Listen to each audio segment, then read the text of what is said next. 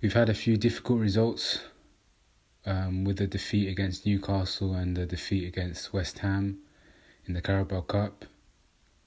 So hopefully, hopefully we can bounce back today and get a win in the Champions League against Sevilla.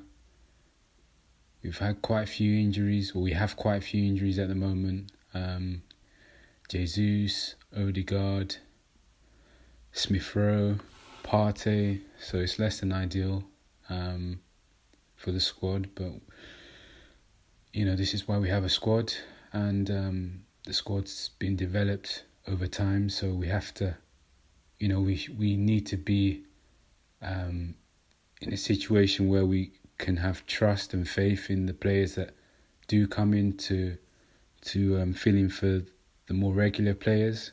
Um, but yeah, um, that's the sort of mindset that we need to have. Um, but yeah, hopefully we can get that win tonight, and um, yeah, we can return to winning ways and, and take that form into the Premier League, um, and and and see what happens from there. There's been a lot of change at the club with um, Raya coming in for Ramsdale um, as a number one.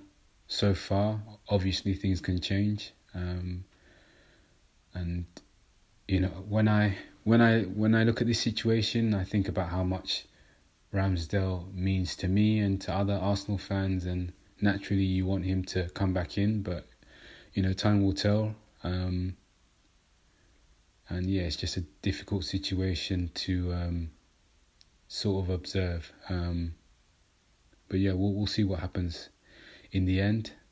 Um, yeah, that's kind of a roundup of some of the most important news related to Arsenal matches and players coming in for each other in terms of uh, changes in the team.